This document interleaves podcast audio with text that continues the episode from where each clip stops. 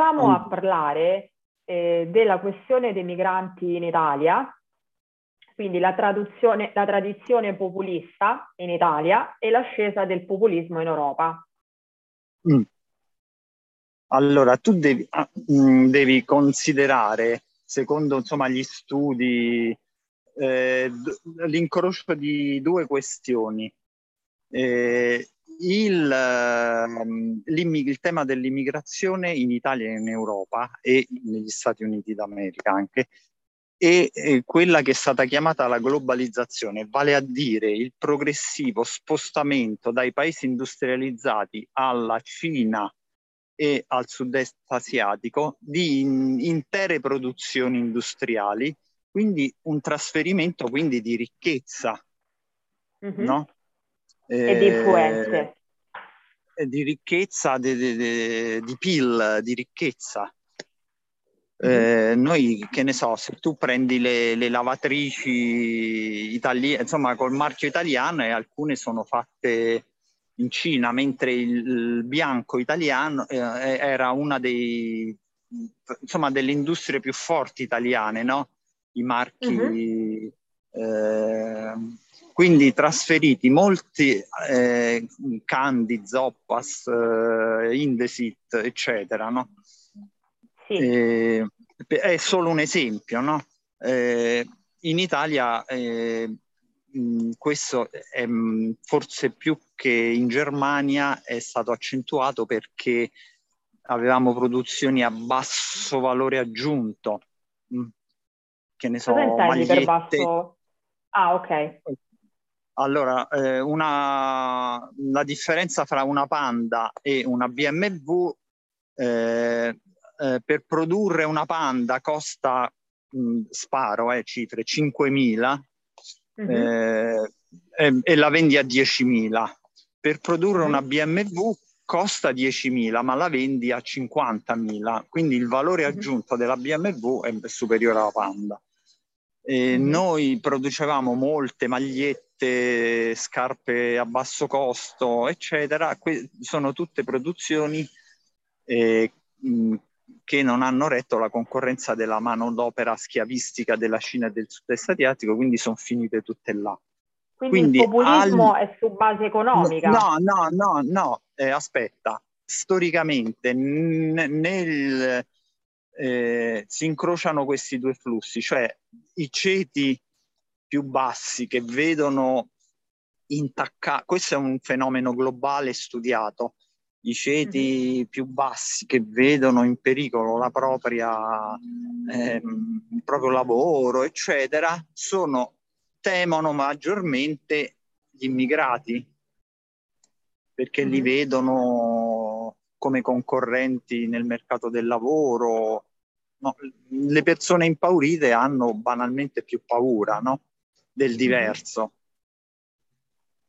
questo vabbè è un fenomeno globale. Ita- il, il, caso italiano è qual è? Noi in, eh, fino agli anni, primissimi anni 90 non abbiamo uh, dei flussi immigratori importanti, cioè fino al 92 gli immigrati complessivi in Italia sono 200.000 su mm-hmm. 58 milioni di persone in Francia c'erano già, perché storicamente le, le, colonie, c'erano già 5 milioni di persone, in Germania 7 milioni, eh, di cui, a parte gli italiani, ma anche tanti turchi, eh, 4 mm-hmm. milioni di turchi, che nel corso dei decenni sono andati...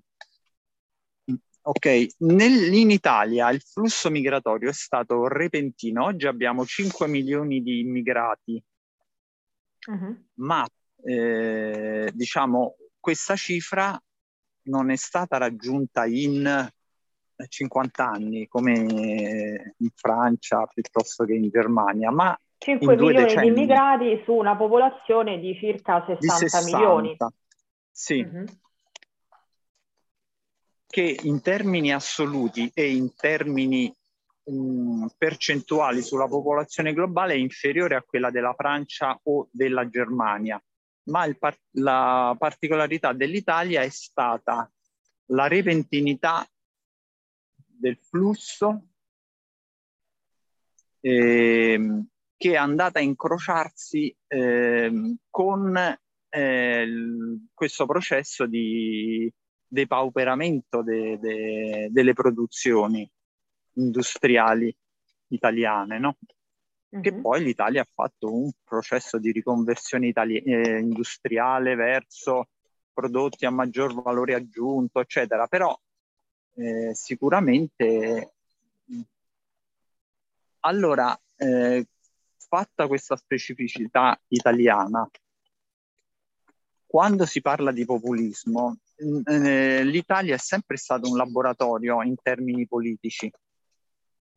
Eh, il fascismo lo inventa, nasce in Italia mm? mm-hmm. e poi Hitler Anche lo imita. Poi mm. ha, le, ha la connotazione di una qualsiasi dittatura. Sì, mm, assolutamente sì. Eh, però eh, eh, se eh, vengono considerati eh, da noi eh, part- partito populista la Lega, che dagli inizi della, degli anni 90 ehm, pone il problema de- del nord, no? Ma la cosa interessante è questa, eh, che mh, mm, della secessione al... anche del nord e dal sud Italia, quindi mm, una esatto. visione campanilista quasi. Molto campanilista, però la cosa interessante è questa, che eh, l'elettorato della Lega Nord è composta da due frazioni. Uno è il, eh, il picco, la piccola imprenditoria locale che si sente vessata dal potere centrale, ma la cosa interessante è questa, eh, c'è un progressivo spostamento dell'elettorato operaio tradizionalmente di sinistra, eh, da, quindi dal vecchio PC, poi PDS e DS, insomma i partiti della sinistra che hanno cambiato, sulla Lega.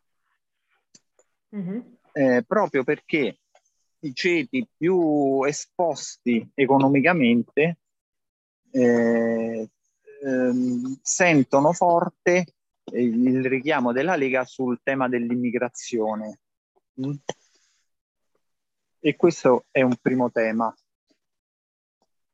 Eh, l'altro però, noi, noi non possiamo, eh, l'inventore del populismo di massa non è la Lega, è Silvio Berlusconi, cioè tu vabbè eri piccola, non te lo puoi ricordare, ma nel 94 c'è una crisi dei partiti tradizionali e lui scende in campo con, eh, come dice appunto, scendo in campo, mi sacrifico, entro in politica in, con tutta una terminologia antipolitica.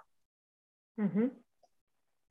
E, è il primo tycoon mm, eh, a livello globale, eh, cioè un grande imprenditore nei media, poi sono arrivati, ora mi, non mi ricordo il nome, quello in Madagascar. Eh, oddio, come si chiamava? Albert? Vabbè, fatela cercare. Eh, altri tycoon nel campo dei media. Eh, Bernard Tapie ci provò. Eh, cioè è un esempio mondiale in Thailandia e eh, anche eh, Trump. Il modello è quello, cioè è il grande imprenditore che con mot- motti, slogan antipolitici, con, tant'è vero che lui vince le primarie conservatrici contro il partito conservatore, no? Mm-hmm. Se ti ricordi, mm-hmm. nel 2016. Eh, tant'è vero che molti dei conservatori poi non, Romney non, non si rifiuta di votarlo se rammenti. Mm-hmm. Te, te, le ricordi le primarie conservatrici del 2016? Sì. Mm. Sì, quasi tutte le ricordo, anche l'ascesa in campo di Silvio Berlusconi. Ero molto no. piccola, però mi ricordo che è stato molto molto scenografica come, eh, come impresa. E, e il su, il, le sue... E lì lui ha usato appunto per fare una trasposizione ai nostri tempi, ha usato il, il potere che allora andava per la maggiore, ovvero quello televisivo, il media... Quello televisivo. Esatto, adesso ovviamente ci sono i social, la certo. politica è cambiata, la comunicazione è cambiata, anche lui ha certo. queste ultime comunali recenti, di, poi lo sai meglio di me, che sì. hai, hai, assistito un po' a tutti gli esiti eh, di ieri delle comunali e di tutte insomma le varie principali città italiane. C'è stata una perdita di Forza Italia rispetto a... Sì, ormai a è, sì, è influente. È influente, anche, esatto. Anche nel, nelle grandi città del nord dove era forte, era il primo partito, Milano il 5%, Torino sì il 6%, così. E in questo e senso forse i 5 Stelle... Eh, aspetta, stati... però concludendo, il, concludendo il discorso di prima, quando, a parte Berlusconi sta al governo sei mesi nel 94, poi si spacca la coalizione, il, pri- il primo vero governo di cinque anni, nel 2001, la prima grande riforma che fanno è una legge sull'immigrazione, la Fini Bossi, mm-hmm. che è quella sì. tuttora in, uh, vigore, che è quella che crea eh, l'irregolarità. Eh, paradossalmente. Cioè, l'irregolarità? Cioè, eh, interessante. Perché, eh, beh, perché eh, eh, dice tu puoi entrare in Italia solo se hai già un contratto di lavoro. E è mm. difficile che un nigeriano insomma arrivi in Italia con un contratto di lavoro. Quindi, mh, mm, fa, insomma, tendenzialmente nel momento in cui tu escludi flussi regolari, mm-hmm. crei le premesse per flussi irregolari. Mm-hmm. Se non c'è nessuna possibilità, nessunissima, eh, di avere flussi regolari, eh, no? Sì. Eh, automaticamente, prima ti dico solo questa cosa, che prima della pandemia, nel 2019, Confindustria chiedeva un decreto flussi di 200.000 mm-hmm. persone Mm, cioè, eh, perché eh, in molte città industriali manca manodopera banalmente, no? Mm-hmm. Per dirti. Eh, al, bene, e qui, e qui si finisce. Eh, quindi praticamente poi molti approdano in Italia non per venire in Italia irregolarmente, ma per venire in Europa. Mm-hmm. L'Italia è solo un ponte è solo un ponte in realtà. Però certo, mh, per cui chi probabilmente dice che occo- eh, molti dicono occorre una legge eh, sull'immigrazione di tipo europeo. Mm-hmm. Probabilmente, insomma, insomma, è vero, cioè mentre le, attualmente in base alla divisione delle competenze fra Stati e Unione, eh, l'immigrazione è di competenza statale. Sì, anche se poi ci Quindi... sarebbero degli ostacoli in Europa in quanto molti paesi eh, hanno una visione populista. Sì. E non è hanno governi anni governi. Prendiamo l'Austria, prendiamo l'Ungheria, insomma, ci sono tanti di paesi che eh, non consentirebbero un, un, flusso regolare, ma una chiusura totale. Però probabilmente, va bene, in Europa c'è il meccanismo delle cooperazioni rafforzate, cioè singoli paesi possono fare delle, eh, mettersi d'accordo, cooperare fra di loro facendo, in, integrando alcune politiche fra di loro.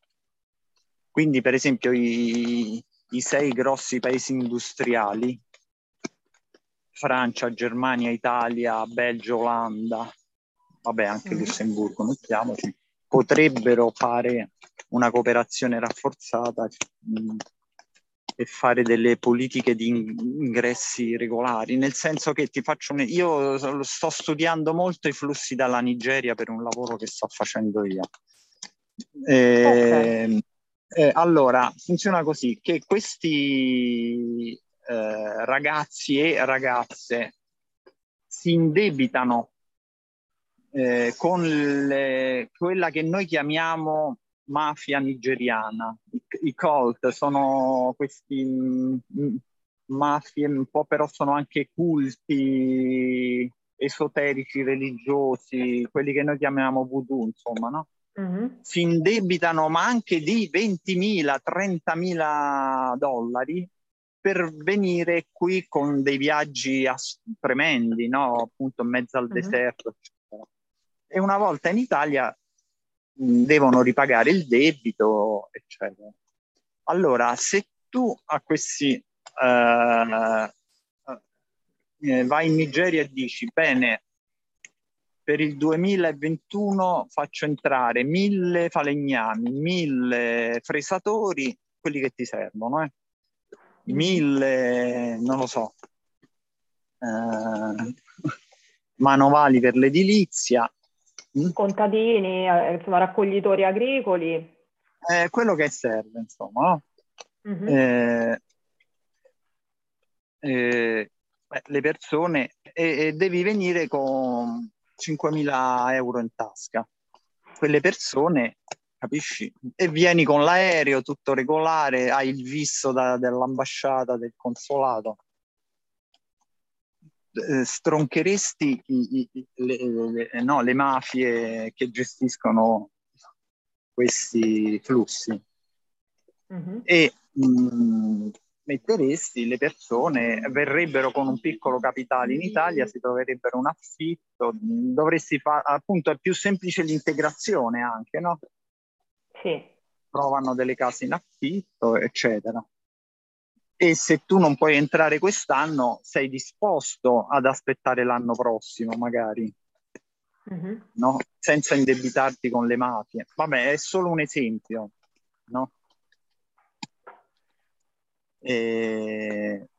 quindi senso... andiamo a, ad analizzare eh, anche la sentenza di Mimmo Lucano che lui è stato sindaco di Riace e ultimamente c'è stata la sentenza che ha lasciato un po' l'opinione pubblica eh, divisa. Stato, allora. Sono stati dati 13 anni per aver favorito il, l'immigrazione clandestina. Allora, eh, i fatti sono che lui come sindaco fa una scelta politica, cioè mh, mm, eh, ci, eh, in Calabria ci stanno parecchie persone con permessi umanitari. Mm-hmm. Quindi eh, non, è, mh, mm, non è un permesso di soggiorno a tutti gli effetti, è un permesso umanitario. Qualora trovano, trovano lavoro, il permesso umanitario eh, diventa permesso di soggiorno, la persona riesce a stabilizzarsi, a mh, mm, che ne so, trovare canoni, eh, insomma, affitti, case, al limite può ricorrere al ricongiungimento familiare. No? In Italia è permesso, se tu stai in Italia da un certo numero di anni, far venire i figli, la moglie, il marito, eccetera. All, um, allora, in questo paesino spopolato, eh, questo sindaco dice vabbè ma io voglio favor- mh, questi giovani portano nuove energie io voglio cercare di integrarli far, favorire che, mh, eh, la nascita di contratti di lavoro eccetera mm-hmm. per far questo compie degli atti amministrativi irregolari mm-hmm. eh, cioè il, c'è una violazione di una serie di norme amministrative. E... e queste norme che pene avrebbero? Riuscirebbero allora, sommate a raggiungere 13 anni o allora, diciamo 13 anni eh, a una punizione iniqua da quel punto allora, di vista? eh, il, il, procura, insomma, l'accusa no? da noi CPM. Appena apre l'inchiesta, me, eh, fa delle misure cautelari, cioè che limitano la libertà di Lucano. Non può stare nel suo paese, ma in un altro paese. Eh, una, arresti domiciliari sostanzialmente. Il suo avvocato ricor, eh, ricorre al tribunale, eh, insomma, fa ricorso. Fa ricorso sulle misure cautelari che arriva in Cassazione, la Cassazione smonta eh, l'inchiesta dicendo attenzione non sono reati di tipo penale, sono re, eh, reati eh, di tipo amministrativo. Tant'è vero che toglie tutte queste misure cautelari e comunque il processo, la Cassazione si pronunciava solo sulle misure cautelari, non sul merito del processo. Il processo va avanti, l'accusa porta avanti l'allegazione di questi reati e chiede una sentenza di sette anni. Ogni, tutti i reati in Italia hanno un minimo e un massimo di pena, no? Mm-hmm. E chiede sette anni e il giudice appunto quasi li raddoppia da sette anni a 13. E come e mai? Sono, eh, perché ha eh, per, mh, la giurisprudenza italiana ha un minimo, un massimo, ha applicato mm-hmm. tutti i massimi cioè ha messo tutte le aggravanti specifiche e generiche, cioè l'aggravante specifica e l'aggravante, tutte le aggravanti previste dal codice. Però non è soltanto la pena amministrativa, adesso ma è diventata anche penale come favoreggiamento dell'immigrazione clandestina. Esatto, cioè eh, il, il, reato amministrativo viene in realtà considerato penale. Mm-mm. Allora, mh, l'abuso di ufficio per far avere, a, no, favorire, eh, non è stato trovato un passaggio di denaro mm-hmm. eh, di nessun tipo, insomma. Non diretto, esatto. No, no, di nessun tipo, insomma. Allora, io ricordo sempre una famosa se- eh, sentenza del 2002, mi sembra. Di, eh, c'è un episodio di stupro. Mm-hmm. Eh, il processo, insomma, lo stupratore viene condannato, poi arriva in Cassazione pure questo e viene prosciolto perché la ragazza stuprata portava i jeans. E per togliere i jeans eh, insomma è difficile. Evidentemente insomma lei è, ha collaborato è stata consenziente. Uh-huh. e mhm. quindi per il jeans eh, questo tizio se l'è cavata. Per il jeans della vittima.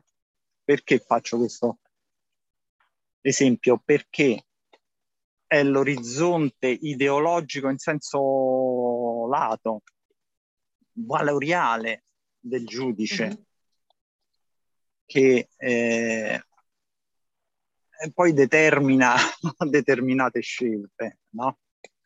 Quindi è soltanto eh, una, il punto di vista ideologico che ha... Eh, le donne sono delle zoccole, è chiaro che insomma, mh, so, scusami la volgarità, però per intendere. No, no, beh certo, bisogna capire. Zoccole, sono tutte zoccole.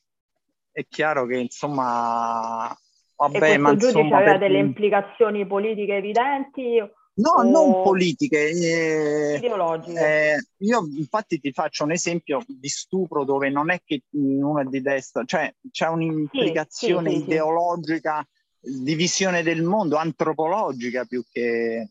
Mm? Quindi più antropologica, ok.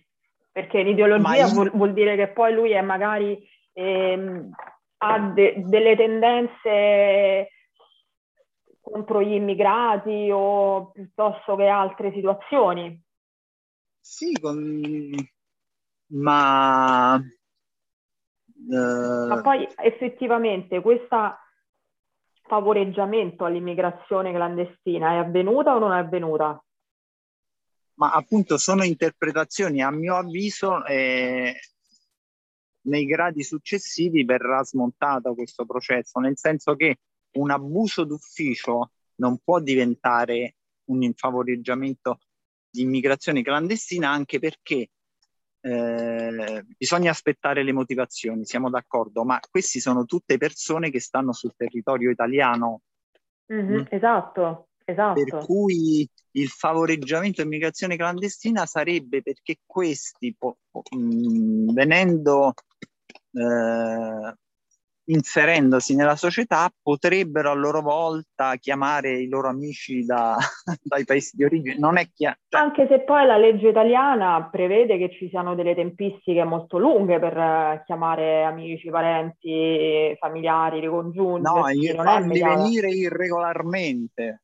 Cioè, bisogna eh, aspettare. Ma lui non la... è responsabile poi, però questo ovviamente fa eh, eh, No, è come se appunto, come dicevamo giorni fa, io do l'elemosina a un ragazzo nigeriano e allora lui chiama i suoi amici e dice oh venite qua irregolarmente anche voi perché qui danno l'elemosina, allora io ho fa- favori- fatto il favoreggiamento, cioè...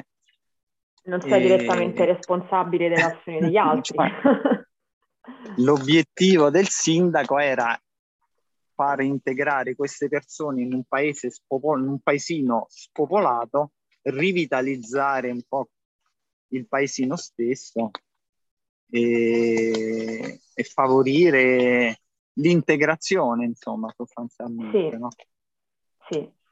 E, per cui non e, si capisce stato... proprio anche, eh, non si capisce anche perché tutte le aggravanti del caso, certo rispetto 13 anni, da 7 a 13 anni è, è, insomma, un numero molto forte, una presa di, di posizione e di distanza um, anche da, dalla precedente. Faccio un esempio, le aggravanti in un reato, eh, se tu hai precedenti penali, se c'è una efferatezza nel compiere questo reato, un, no?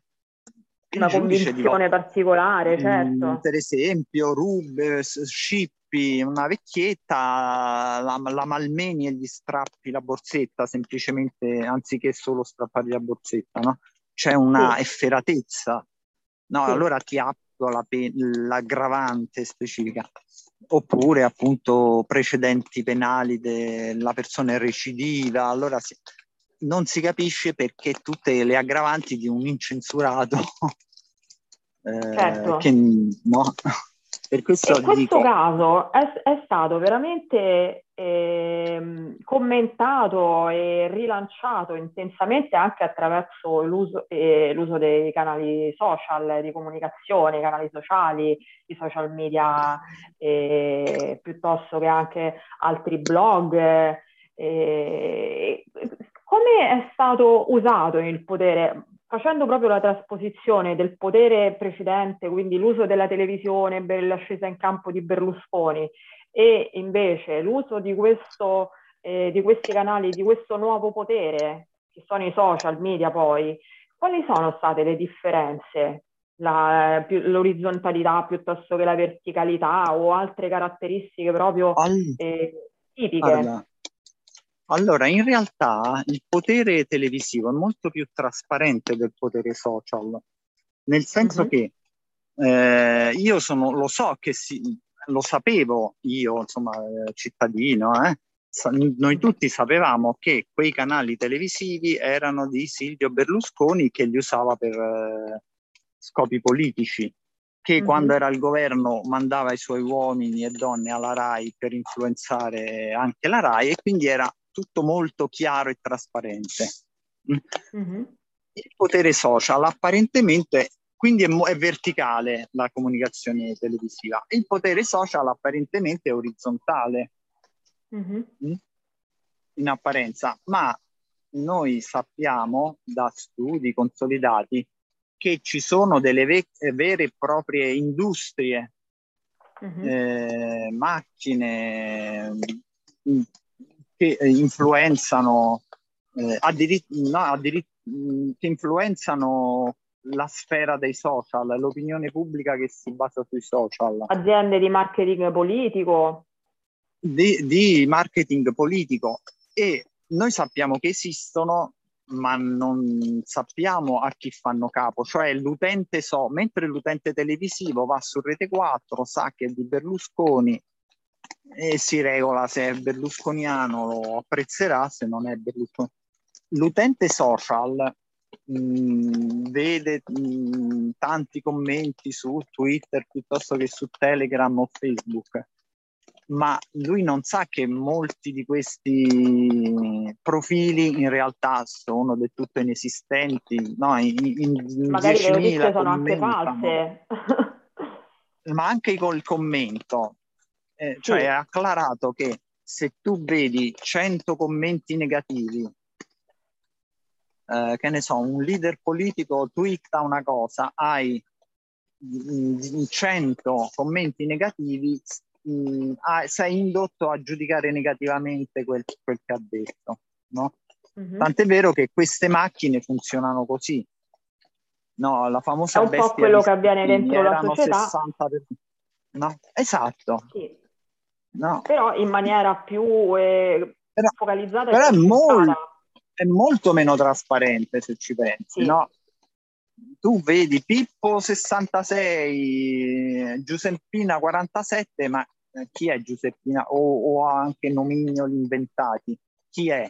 Non sai se è una persona, pensi che sia una persona vera, ma in realtà è un profilo che fa capo no? un po' anche un quell'esempio che abbiamo fatto, no? che ti portavo, che mi è arrivata una newsletter da una società che che insomma è un laboratorio giornalistico che cita questa, eh, articolo, che poi è un giornale tra l'altro di un noto giornalista italiano, eh, scritto ovviamente da un'altra persona, e là c'è scritto che ehm, questa sentenza su Mimmo Locano eh, noi stiamo cerca- cercando di eh, correggere il tiro, ma in realtà è indifendibile perché ha fatto una truffa, perché ha fatto un peculato, ha fatto qui, ha fatto là. E, sì, no, e no, poi... ma... Sì. No, ma eh, quelle, queste sono le allegazioni fatte, insomma, cioè, non, non, è che ha detto una menzogna, c'è sì. l'allegazione è truffa mh, peculato, eccetera, però sono tutti reati in cui c'è un passaggio di denaro che non è stato trovato, quindi sarà, sarà interessante vedere le motivazioni della sentenza, no? Le allegazioni, è vero, questo giornalista ha scritto eh, le, quelle che mh, le accuse re, fatte, esatto. reali, eh? non è che se le ha inventate. Eh, però, Però insomma, non è andato vediamo, a fondo vediamo... ovviamente perché scritta ah, così sembra che veramente può essere eh, anche una pena giusta. Eh, poi ovviamente c'è il confronto con altre situazioni, ma questo confronto poi si può fare? Il confronto con altre situazioni simili, processi? Beh, il confronto poi sono con le, le successive, no? Quella in primo grado, ci sarà un secondo, una, una Cassazione presumibilmente. Il, innanzitutto il confronto è questo, perché spessissimo no? eh, le condanne in primo grado finiscono eh, in secondo grado nel, nel nulla o in Cassazione, quindi il primo confronto è questo. Ok. Il dato è la, addirittura il doppio del quanto chiedeva la procura, che tutti hanno considerato comunque una pena, una richiesta pesante, e la procura stessa si è rammaricata dell'entità del... no? Sì, del, del eh, periodo di, della di sentenza. Pena. Si è fatto un comunicato ufficiale dicendo ci siamo dispiaciuti, ci sembra esagerato. Beh, però ecco anche, perché evidentemente... Sì. come il, no, il, nuovo potere, questo nuovo potere, i social, il digitale, sta cambiando il mondo del giornalismo?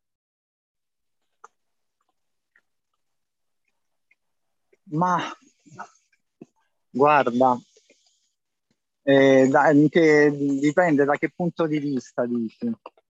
Cioè, dal punto di vista sia del, delle competenze, della qualità, delle, guarda, forme, pri- delle forme giornalistiche. La prima, la prima cosa essenziale è questa, che prima i giornali avevano in mano la determinazione del dibattito pubblico, cioè io eh, nei, nella sfera pubblica si discuteva dei problemi che venivano sollevati dai giornali, quindi i giornali avevano storicamente, io insegno storia del giornalismo, sto facendo il corso in queste settimane. Al eh, quindi cade a fagiolo, al caso di no, dirlo. Eh, no, con, nelle società borghesi il dibattito pubblico esiste grazie ai giornali, più circolano giornali, poi televisione, radio, eccetera. Con i social perdono questo monopolio, questa è la grande sfida. Mm? E, e, mm, per cui il dibattito, eh, il dibattito, pubblico è lo stesso o è non, cambiata anche la forma? Il dibattito pubblico è cambiato perché non, eh, viene meno la mediazione giornalistica, cioè eh, il leader politico eh, può parlare direttamente ai suoi eh, simpatizzanti senza passare per un giornale, scrive su Facebook, su, insomma, su un social, eh, senza bisogno che mh, passi per un giornale che magari potrebbe commentare.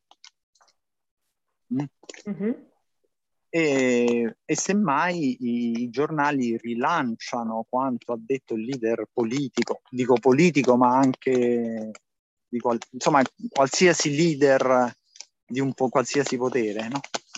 Mm-hmm. rilanciano e commentano, ma intanto nella sfera, la sfera pubblica si è allargata e questa è una sfida per i giornalisti perché eh, o come qualcuno fa e mh, mm, accetti questi strumenti oppure rafforzi i tuoi, no? Uh-huh. Gli strumenti del giornalismo, quindi il, il giornalista come viene visto in questo cambiamento epocale?